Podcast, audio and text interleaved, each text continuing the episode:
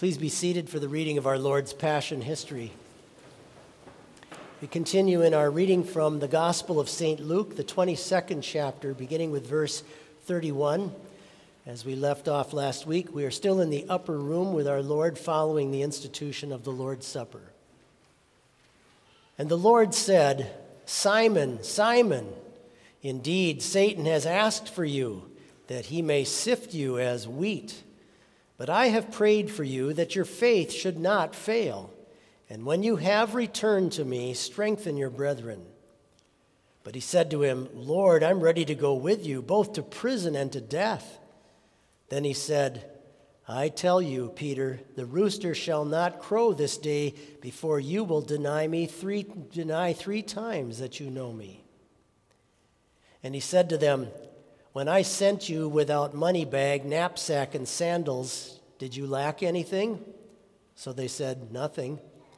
Then he said to them, But now he who has a money bag, let him take it, and likewise a knapsack. And he who has no sword, let him sell his garment and buy one. For I say to you that this which is written must still be accomplished in me. And he was numbered with the transgressors. For the things concerning me have an end. So they said, Lord, look, here are two swords. And he said to them, It is enough. Coming out, he went to the Mount of Olives, as he was accustomed, and his disciples also followed him. When he came to the place, he said to them, Pray that you may not enter into temptation. And he was withdrawn from them about a stone's throw and he knelt down and prayed, saying, Father, if it is your will, take this cup away from me. Nevertheless, not my will, but yours be done. Then an angel appeared to him from heaven, strengthening him. And being in agony, he prayed more earnestly. Then his sweat became like great drops of blood falling down to the ground. When he rose up from prayer, and had come to his disciples, he found them sleeping from sorrow. Then he said to them, Why do you sleep? Rise and pray, lest you enter into temptation.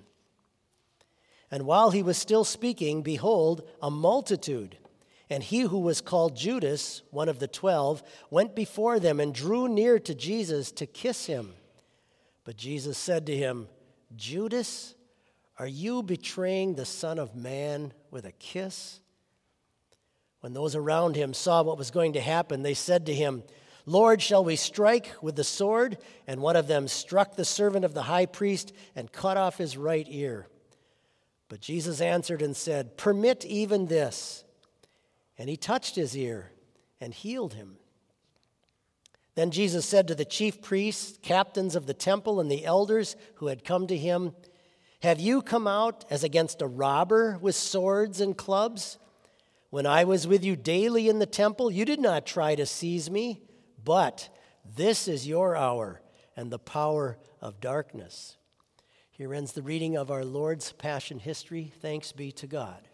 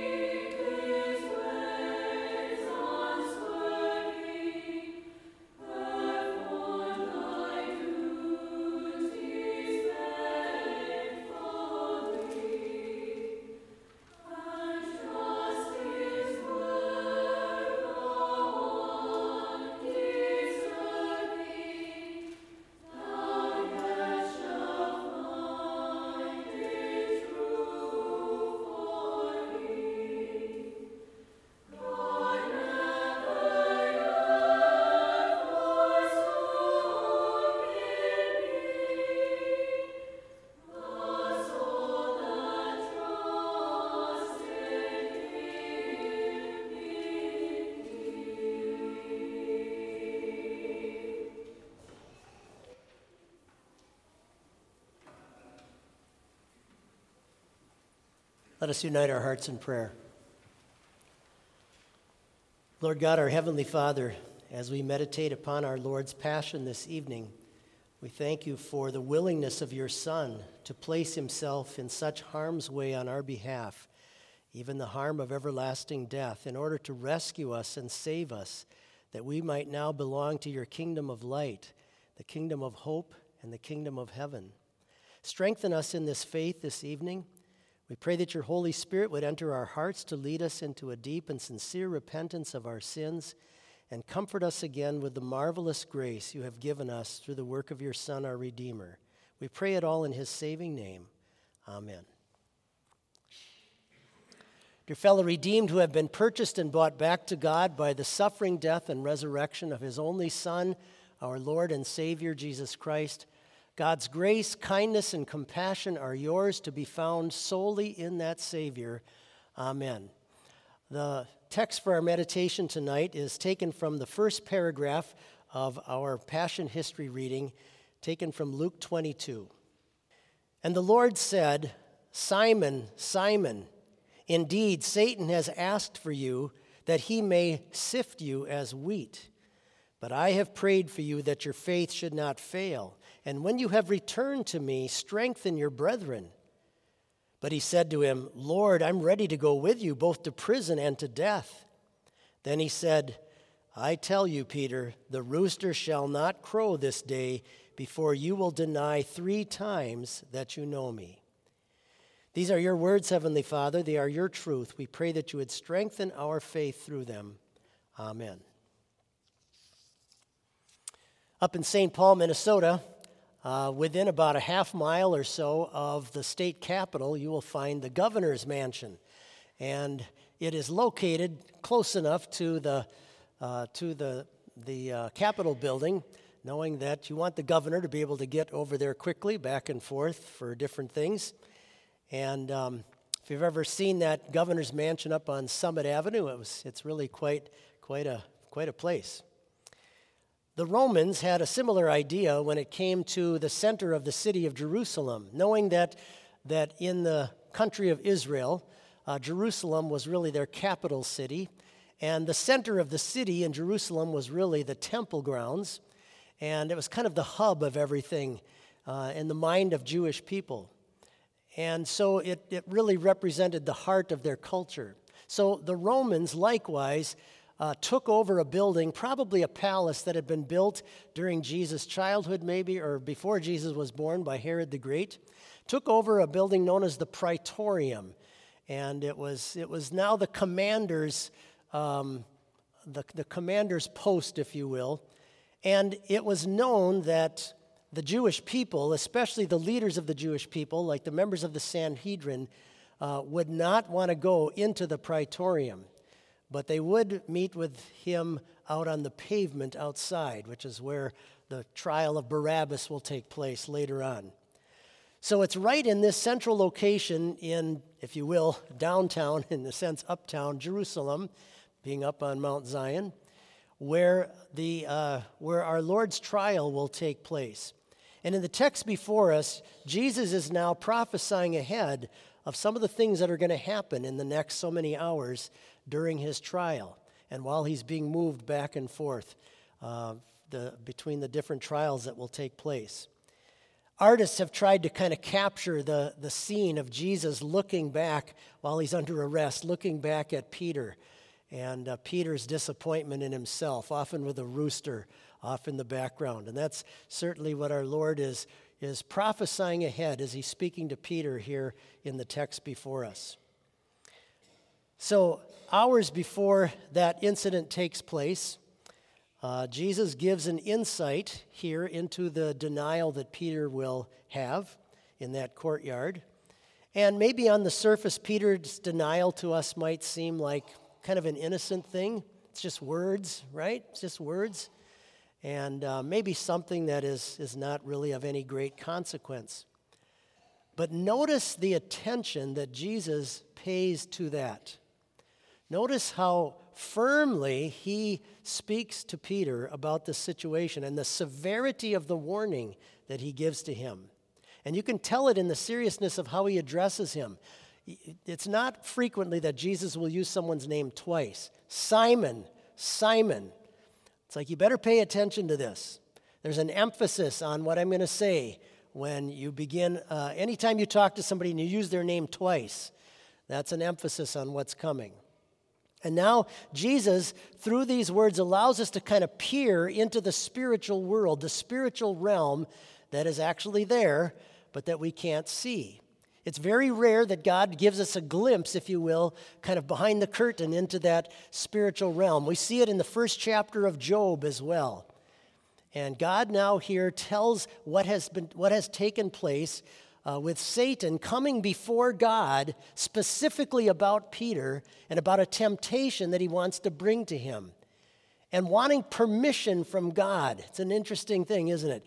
Asking permission from God to now go and bring this heavy temptation onto Peter. And notice some things here. Notice the personal interest that the devil has in Peter. And it's not any different than he has in me or in you. Notice the personal interest that he has in trying to shake us out of our faith and take us away from Christ. And notice also how pointed and how focused his temptation is going to be. He doesn't just do a, a, blanket shotgun approach. He comes with specific temptations that he knows will get at this individual. In, in Peter's case, he goes to his pride and he goes to the fact that he's, he's going to want not to appear different than everybody around him, that he's going to want to blend in. So, what are the weaknesses in me? What are the weaknesses in you that the devil knows about that he specifically wants to target to try to get you away from Christ and to fall away from God's grace? Now, we see here in this text what we call theologically as the permissive will of God. That God God puts a certain leash on the devil and allows him a certain activity in this world and then says you can't go any further. But we see here the permissive will of God, and Jesus uses a very interesting image. He says, Satan has asked to sift you like wheat. And we don't do that anymore. We just buy things that are already made for us. But in Jesus' day, you would take wheat and the kernel and you would put it in kind of like a screen or a big basket and you would shake it and shake it and throw it up in the air so that the chaff, they call it, would blow away the little husks and you would be left with the good kernels. It was, a, it was a, process that, a process that involved a vigorous shaking to make this happen. The devil has asked for Peter's soul to take him and shake him and to shake him up in order to, in order to hopefully break him. And so, for the sake of his kingdom, God allows us, through the words of Jesus, to kind of look into this situation. Holy Spirit didn't have to record this, all this for us, but He does, specifically for me, for you, so that we understand what's going on behind the temptations that we get. So we understand that the, the danger that's actually there whenever we think it's a no big deal type situation in our lives. It's very easy for us to take our sins lightly. I know how I do. But notice how serious this is in the kingdom of God, in the spiritual realm, and what is actually going on behind the scenes.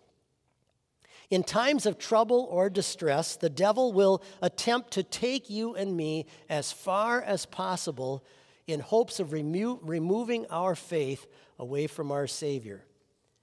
And pastors will tell you that when someone in their congregation has gone through some traumatic stuff, maybe the loss of someone or a relationship breakup or some health concerns, be careful on their behalf because those are the times the devil likes to see if he can get his hands into things and really, really mess up people's spiritual lives.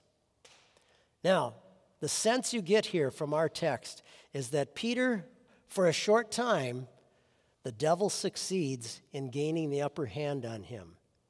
It's a minor victory of Satan. It's only temporary, it's not final and complete. But Jesus' words imply that Peter did for a time leave him, and that's why he needs to be returned.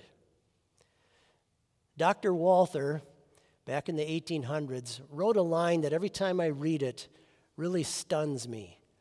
And it says this There may be times that we have fallen from grace that we don't even realize. That's a scary thought. That's a scary thought. That there may be times in my life when I've been so tempted to sin against God and take my sin so casually and act like it's no big deal, and my heart starts to dry up as far as my love for my Savior, and I can still outwardly look like I'm saying all the right things, but maybe inside start to almost die about Christ. That's a terrifying thought that we may at times, more than we realize, Walther says, have fallen from grace in heaven, once God has restored us in heaven, how, how we're going to look back on things in life, maybe with a little different perspective than we, than we maybe thought of them in this world and in this life. Notice here Jesus' personal concern for the spiritual life of Peter, and it's no different than how he is about you as well. Notice how well our Lord knows the details the details of the temptation. He knows the details of the fall that's going to take place. He knows the details of how and when this is all going to happen. He knows the ins and outs better than the devil himself would know. And notice also how concerned he is to have Peter come back and stay in the faith, to have him return to him. And he has the same kind of heart toward you. Okay, no matter what the temptation is or what thing right now is making you think, wow, have I actually fallen away at some point? Notice the magnetic love of your Savior that wants you to return and is working and, and even praying. Think of that the Son of God praying to his Father to help Peter get through this situation so that he can return to him. Think of what, our, what a loving Lord that we have who, who wants to call us back. And through the process of repentance of our sins, he, he lovingly wants to bring us back into his fold and, and to once again show us his grace and his mercy, regardless of what the sin has been that maybe has caused us even to fall away. I love the line when Jesus says to him, When you have returned to me. That activity in his heart that's going to make that happen is something God has induced. God has done inside of him. And that's our Lord's ultimate concern for his sheep is that they come back to the shepherd and be under his care. And we know the rest of the story, don't we? God the Holy Spirit not only records Jesus' prophecy about the incident and then his fall, but we also know how he was restored. God the Holy Spirit made sure to include the follow up, if you will, with Peter and how Jesus brings him back. When after he has gone to the cross to atone for all of his sins, and yours and mine as well, and after he rises again from the dead, victoriously defeating death, Jesus now comes to Peter again. And he speaks to him one on one, face to face. The same eyes that turned and looked at him in his sin now look at him with compassion and love and mercy and tenderness and he speaks to him and asks him, Peter, do you love me? Wanting to bring him back into that kingdom. And isn't it interesting that of all the people, Peter here is the one that God will now, that Christ will now take and put at the tip of the spear of his work. He takes sinful, fallen people who are weak like us, all of us, and yet he, he loves us. He wants us to return. He causes that to happen in our hearts. He forgives us every sin we've ever done. He graciously, mercifully covers us with his righteousness and his holiness. He gives you the promise of heaven. And on top of it, he sets you out into the world to do his work, to spread the wonderful truth of the gospel in whatever way you and I can do that in our various vocations in life. That's, that's the ultimate, that's the ultimate picture from Christ in a way of how deep his love is for us. That he not only takes us back and is going to take us to heaven someday, but that he even decides, I'm going to use you to go out into the world and into your family's lives and other people's lives to be the very ones that bring grace to them. Can you imagine? Can you imagine the kind of conversations Peter had with people after this had happened to him? Later on in his ministry, when he would talk to people about how he had fallen and how Jesus restored him, Can you imagine how, how excited he was to tell them of how the tremendous forgiveness and grace that he had in his Lord? That's exactly the same thing that Christ has worked in us and in our hearts as well. The gospel is this evangelistic thing that just comes out of Christians and wants other people to know of the same marvelous Savior. What a blessing it is to belong to this gracious Lord. Amen.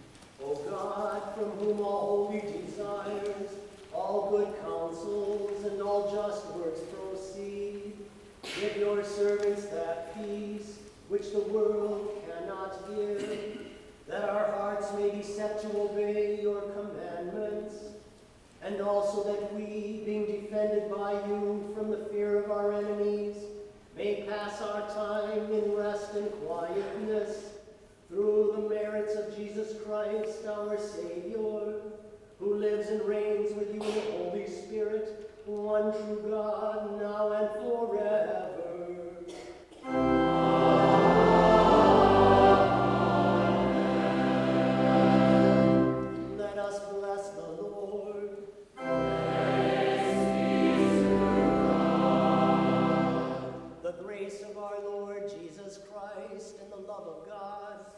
communion of the Holy Spirit be with you all.